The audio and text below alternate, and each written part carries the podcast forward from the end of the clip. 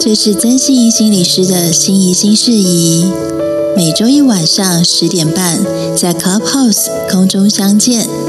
谈你谈心谈关系，也可以在 Apple Podcast 和 Spotify 重复收听。让我们一起练习成为更完整的自己。记得搜寻关键字“心怡心事宜”。大家晚安，大家好，欢迎大家收听“心怡心事宜”，我是九幺。Hello，大家好，我是心怡真心怡心理师。我以为 Cindy 会开麦克风，哎，没有，因为他现在不要乱讲话。好。因为他现在正在路上，所以他就不开麦麦克风了。然后现在在呃台上的话，有我，还有 Sandy，还有心仪哦。那今天时间是二零二二年的八月八号，那也是我们台湾的父亲节。那不晓得说大家哦，在对于父亲的这样的一个角色哦，有什么样的一个看法？那你怎么看父亲？然后你自己是不是父亲？那在这一个哦父亲节的这个日子里面，心仪呢，他帮我们准备了一个题目，准备什么题目呢？就是说从男人到父亲，那然后从男性这个呃，从呃男性的这个传统角色里面哦，大家怎么去看待压力，跟就是未来现代到现代的这样的一个状况里头有哪些的压力哦？那这是呃心怡要来跟我们做解析的。那心怡，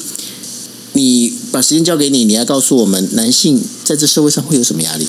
好哦，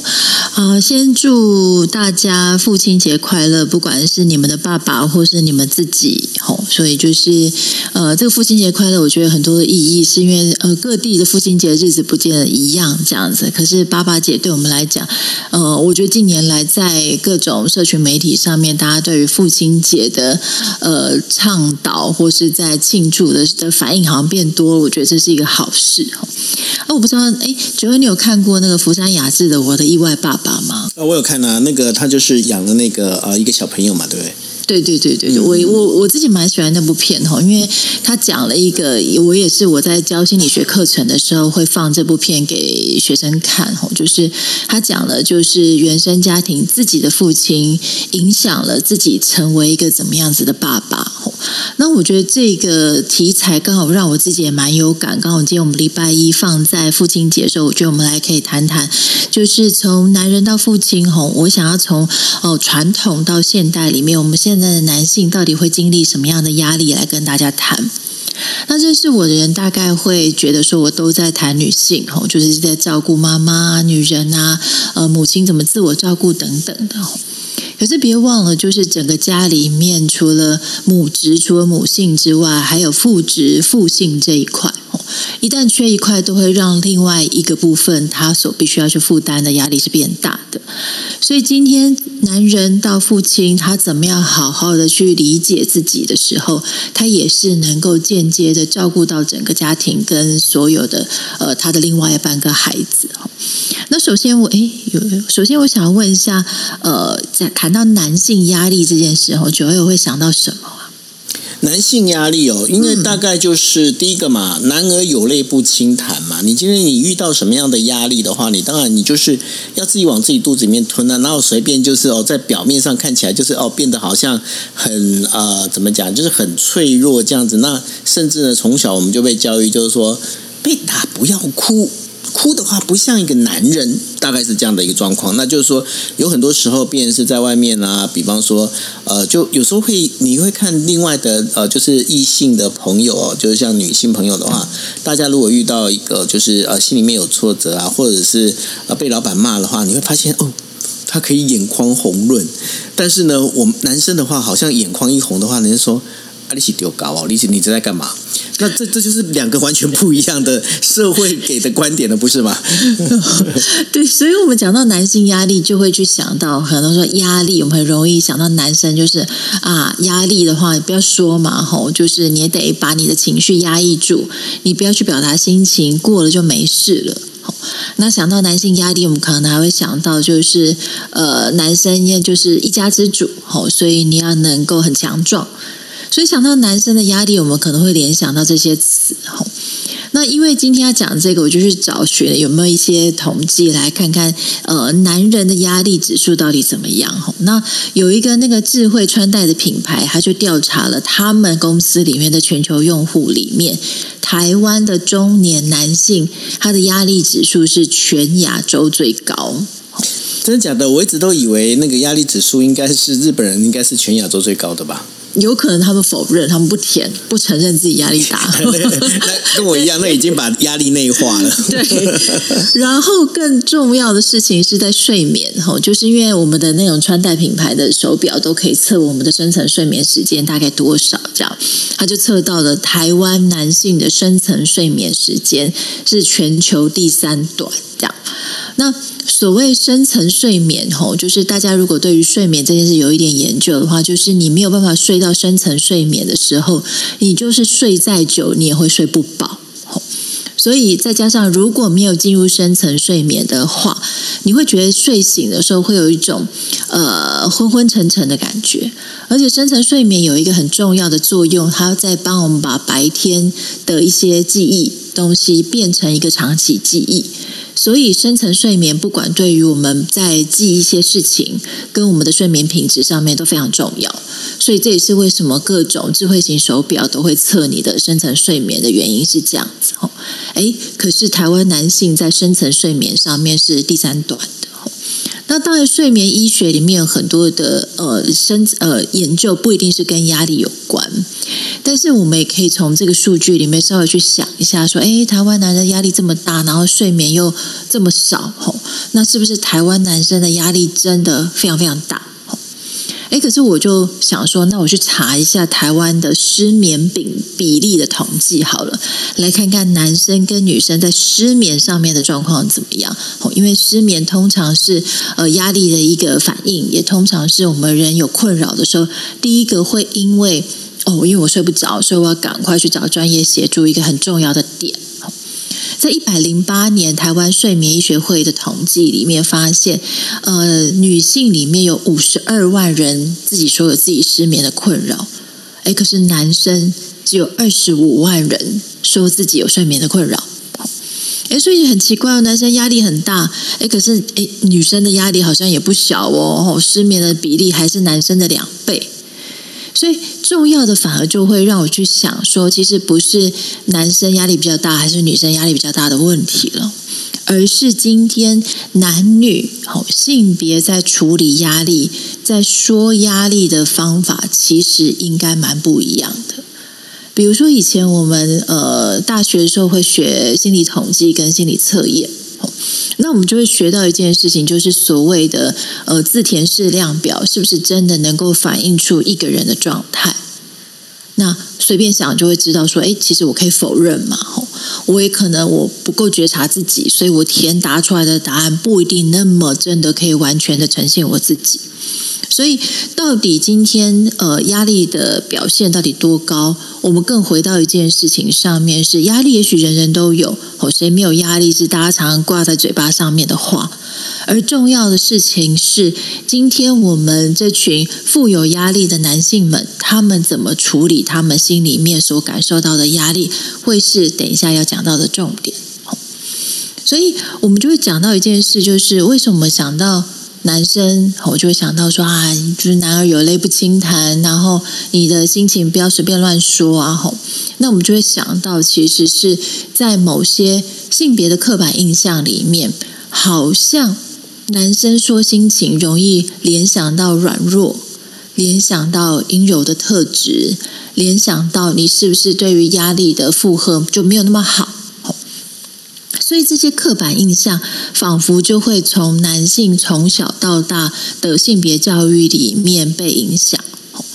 当然，现在的关于孩子的教育，我觉得已经有很多的进步。否则，很多的时候我们在小小孩的时候，男生哭真的可能会被骂得很惨。但是女生哭可能就啊会惹人秀秀啊疼惜啊等等吼，所以我相信大家回想起来，从小到大在哭泣这件事情，呃，被家里面约束跟管教的方式，真的还是会有些性别上面的不同。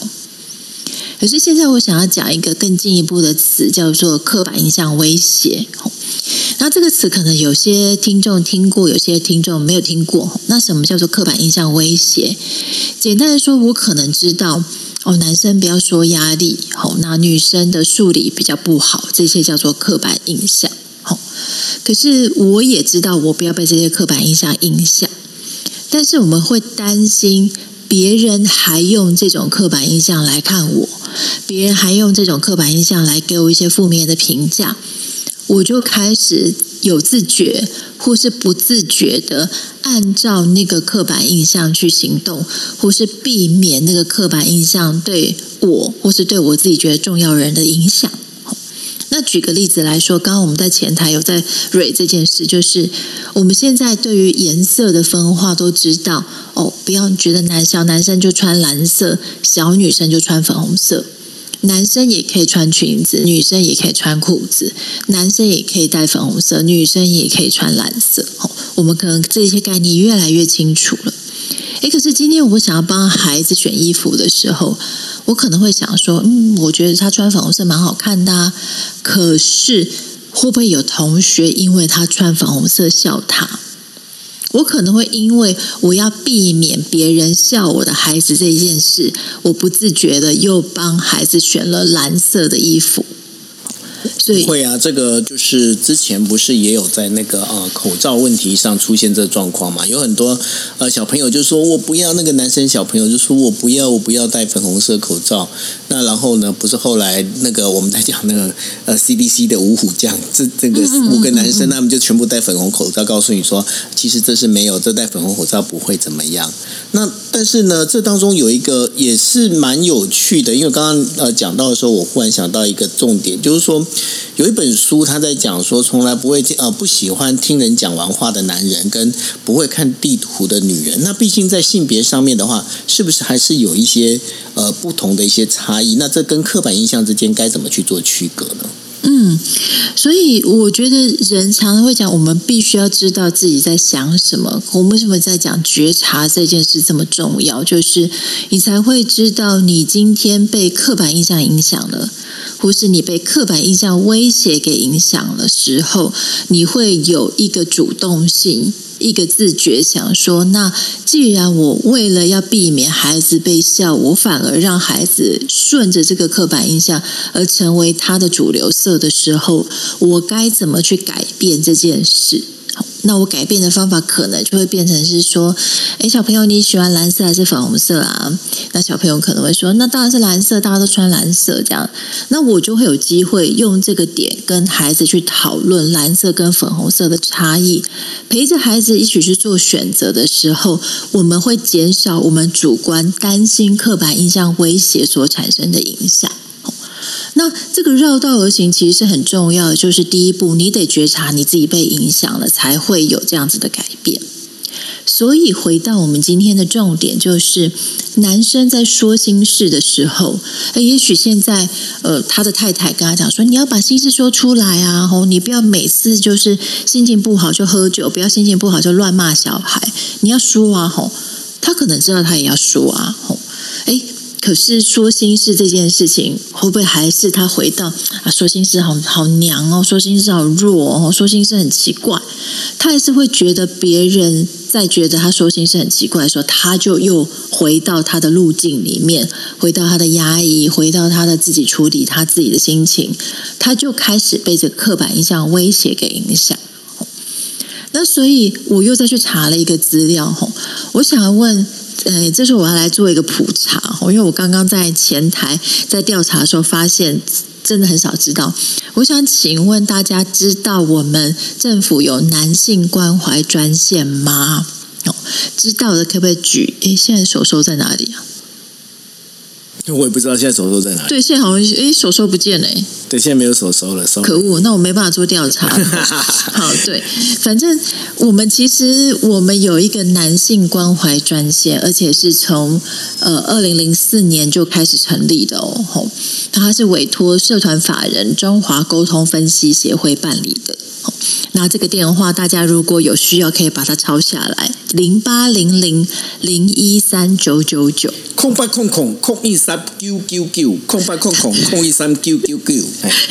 我真的太强了！我刚才想说，我念台语一定会念的很糟，还要有你哦。所以这个电话叫做男性关怀专线吼。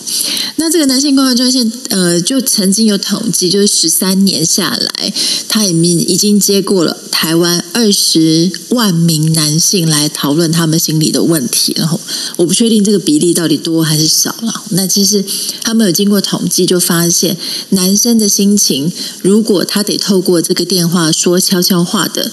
第一名的心情问题叫做婚姻关系。因为他的呃打电话进去的年龄层大概都是三十一岁到五十岁之间，然后第二个问题是情绪困扰，第三个问题是法律问题，我不确定是什么样的法律问题这样子，所以我们要倡导一件事情就是。还是有男性关怀专线的。如果今天你今天在线上听，或是在听我们的录音档的时候，你就会发现说：“哦，我今天根本不知道找谁说心事。”哎，零八零零零一三九九九，空八空空空一三九九九。你可以试着打打看，成为你自己练习抒发心情的管道之一。可是那个心仪，我有个问题，嗯，因为呢，我觉得有很多男生哦，他们我觉得，的当然就如果还能够打个电话，比方说打刚刚的电话哦，零八零零零一三九九九空八空空空一三九九九，如果我们可以打电话过去讲，那表示说我还知道。我还知道说我心里面有哪些困扰，但是重点在现在有很多的男生，他根本连开口说自己心里面的问题这件事情，他都不知道该怎么说，那他该怎么走出他第一步呢？我我觉得这个点真的就是非常困难吼，就是我觉得大家去搜寻一下网络的资讯吼，就是你会发现有关于女性要怎么样成为自己吼，怎么样爱自己、照顾自己的资讯非常多吼，就是啊，女性要爱自己啊，因为我们过去真的被这个社会里面呃女性的传统角色捆绑太久了，哎，可是男生也有传统角色啊，吼。可是，关于男性的传统角色怎么自我照顾、怎么自我追寻的内容，真的少之又少。那当然，这个一定是互动的结果嘛。吼，男生不爱看，吼，很多太太就会跟我说，她传一些育儿资讯给另外一半看，另外一半可能他宁可在看线上的棒球，他也不想看育儿资讯，所以女生就觉得很气馁。可是这可可能就会在于从小到大，关于男性他有没有建立一个习惯要去懂自己，所以一旦如果男性在性别相关的养成教育里面，也可以告诉我们男生，你去理解自己好重要哦。会不会关于自我追寻的资讯其实是变多的？呃，可能之前有跟大家介绍过，说我们在前两年都有试办过两年的爸爸团体，就是欢迎爸爸们，哦，就是暂时放下你的家庭里面，来跟男性聚在一起，来讨论男生之间能够彼此能够懂的心事。那爸爸团体真的跟一开始成立的时候，我们自己都非常忐忑，觉得会不会没有人，然后会不会大家就是要破冰超难的这样，我们就怀着忐忑开始。了这个爸爸团体，这样，哎，不料吼，的确破冰比较难吼。可是会来参加宝宝团体的人，心里面其实都有准备，就是准备。其实他觉得自己人生的路上，在成为父亲的过程里面，好像被什么东西给困住了。他们其实心里有准备才来的，所以一旦破冰之后，他们可以谈的内容非常多。那谈的内容，呃，不外乎于他们的父亲。他们人生的父亲里面，我们更扩大是那个父亲，可能包含是整个社会里面的父权态度。哦，可能是你的老师，可能他感受到这个社会对于男性的要求，这个所谓父职相关的角色对他们的影响，其实是非常大的。那在呃，比如说我们以二十三十四十这三个年代的上一代的爸爸来讲。大家的爸爸可能心里面的形象都还是在上班，就是大部分还是爸爸上班居多，或是有的可能已经妈妈上班，但是妈妈照顾家务的比例还是比较高的。所以爸爸他们在心里面的形象可能就是哦严肃，甚至是过于严厉。那有的爸爸甚至是常年哦在中国在大陆工作，所以爸爸可能是常年缺席的。那这些这样子的爸爸会给孩子什么样子的影响呢？如果今天你的爸爸是非常非常严厉的，吼，就是包含是你的父亲非常严厉，或是你进入一个非常严厉管教的学校，我们所谓社会性的父权的时候，可能会让男性在成长过程里面，他的自我要求就要维持在那样子的向度，我就自我要求非常高，但是也有可能会有走另外一个极端，就是哦，他想要摆脱这些束缚，非常反抗这些规范等等的，吼。这可能是在一个严厉的父职呃父性的形象里面，对于男性的影响。那可是有的人的爸爸是缺席的，可能缺席包含是单亲妈妈，也可能是包含的是爸爸常年在呃国外工作，也有可能是爸爸呃过世的。那这些缺席的爸爸，男孩是一样会长大。有的男孩可能长成就是他提早变成一家之主了，因为他知道家里面的呃呃妈妈、姐姐、妹妹需要他照顾，他可能提早长大。可提早长大，他面对缺席的父亲的这样子的男孩会出现什么困难呢？也就是他可能没有机会真正当一个孩子。今天不管是男性、女性，我们在孩子的时候。就应该要当个孩子。什么叫应该要当个孩子？就是你有你想要玩的成分，你想要你捣蛋，你想要你变乱，你想要你没有秩序感，这个叫做孩子的玩。这样，因为有玩，我们才会有创造力，我们才会有生命力。但是有些孩子，因为他的男性，如果他的父亲缺席，他让他自己提早从男孩变成男人的时候，很可能他有一个非常。强壮的表象，他可能很多的表现很好，可他心里面对于自己的那个玩产生生命力的过程其实是空的，所以你可能会问他说：“哇，你很有成就啊！你在你觉得你人生的目标是什么啊？”吼，诶，他不确定哦。他可能讲不出一种很贴近他的内在的感觉，他会说：“哎，对啊，这个大家都这样子啊，大家就是进入这个社会，因为你就要赚钱，你就要买房子，你就要怎么样怎么样。可是对他来讲，为什么重要？他没有办法有那种贴近心里面的回答。所以有些男生们会进入，会有一个状况，就是：哎，我知道我的爸爸缺席，或是我知道我爸爸很严肃，所以我长大不要跟他一样。”可是这样子的内化里面就会走两条路，一个是我看着我的爸爸长得是这样子，我常年工作很威严，吼我告诉我自己，我长大不要像他一样。诶，可是我心里面建立的男生形象就是父亲这个角度啊，我们不自觉在心里面认同了，所以长大之后，这群男生他进入家庭变成爸爸的时候，诶，有时候还是觉得我怎么还是跟我原来爸爸一样。我不是说我很想要陪小孩玩吗？我不是说我不想要一直赚钱吗？哎，我怎么还是长成这样子的爸爸？那原因有一个部分就是他已经变成内化你的自我认同的一部分了。第二个部分是这个社会某个程度还是在形塑出男人要是会赚钱，要一家之主，要照顾整个家里面，这个还是一个主流的思想。所以要这些，即使是他很想要成为一个跟他自己父亲不一样的男人的时候，还是有困难，因为社会的主流价值变化不大。再加上他学会，他懂得陪孩子玩吗？他有爸爸跟自己玩过的经验吗？可能没有。所以要他变成会去陪孩子玩，他可能也不会。所以这一代的爸爸里面会进入一个新的困难，这个困难不见得大家都有听过吼，这个词是我最近看到一些媒体在讲，叫做“爸爸羞辱”。好什么叫做爸爸羞辱？吼，就是笑爸爸，就是啊，你嗯带孩子带的乱七八糟，或是去街访，你小孩几年级啦？吼，宝宝不知道啊，被笑说啊，你连小孩子几年级都不知道啊？吼，或是说呃，就会笑说啊，爸爸带的小孩就是连衣服都穿反，哦，爸爸带的小孩只要不要饿死就好。这种词叫做是公开嘲笑一个父亲在育儿跟家务上面的笨拙，这个词叫“爸爸羞辱”。它不是一个被公定的，但是我们可以从这个词里面一窥一件事，就是，哎，现在的男生还真辛苦哦。他看着自己的爸爸，不见得很会带孩子，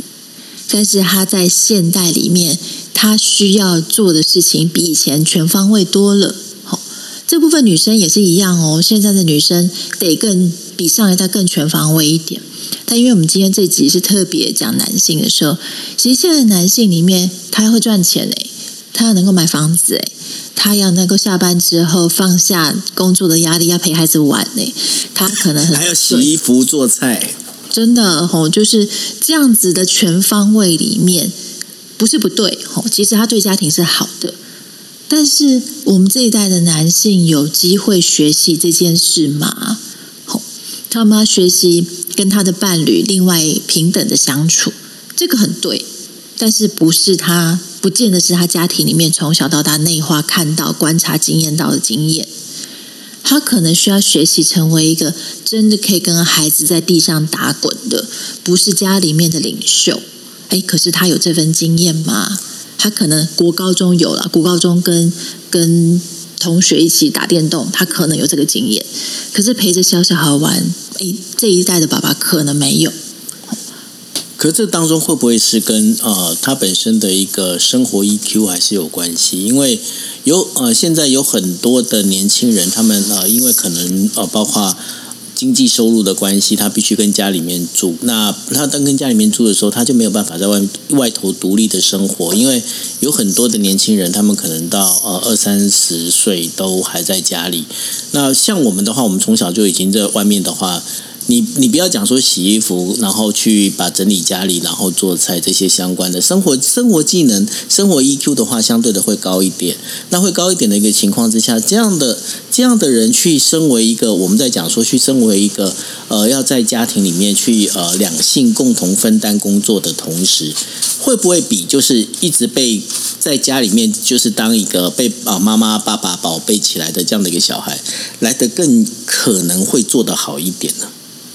我觉得这边呃，九二讲了，我觉得跨了很多的世代哈。我觉得以现在二十几岁的年轻人来讲，面对现在社会求职跟经济上面的困难，跟三十几岁跟四十几岁真的不太一样。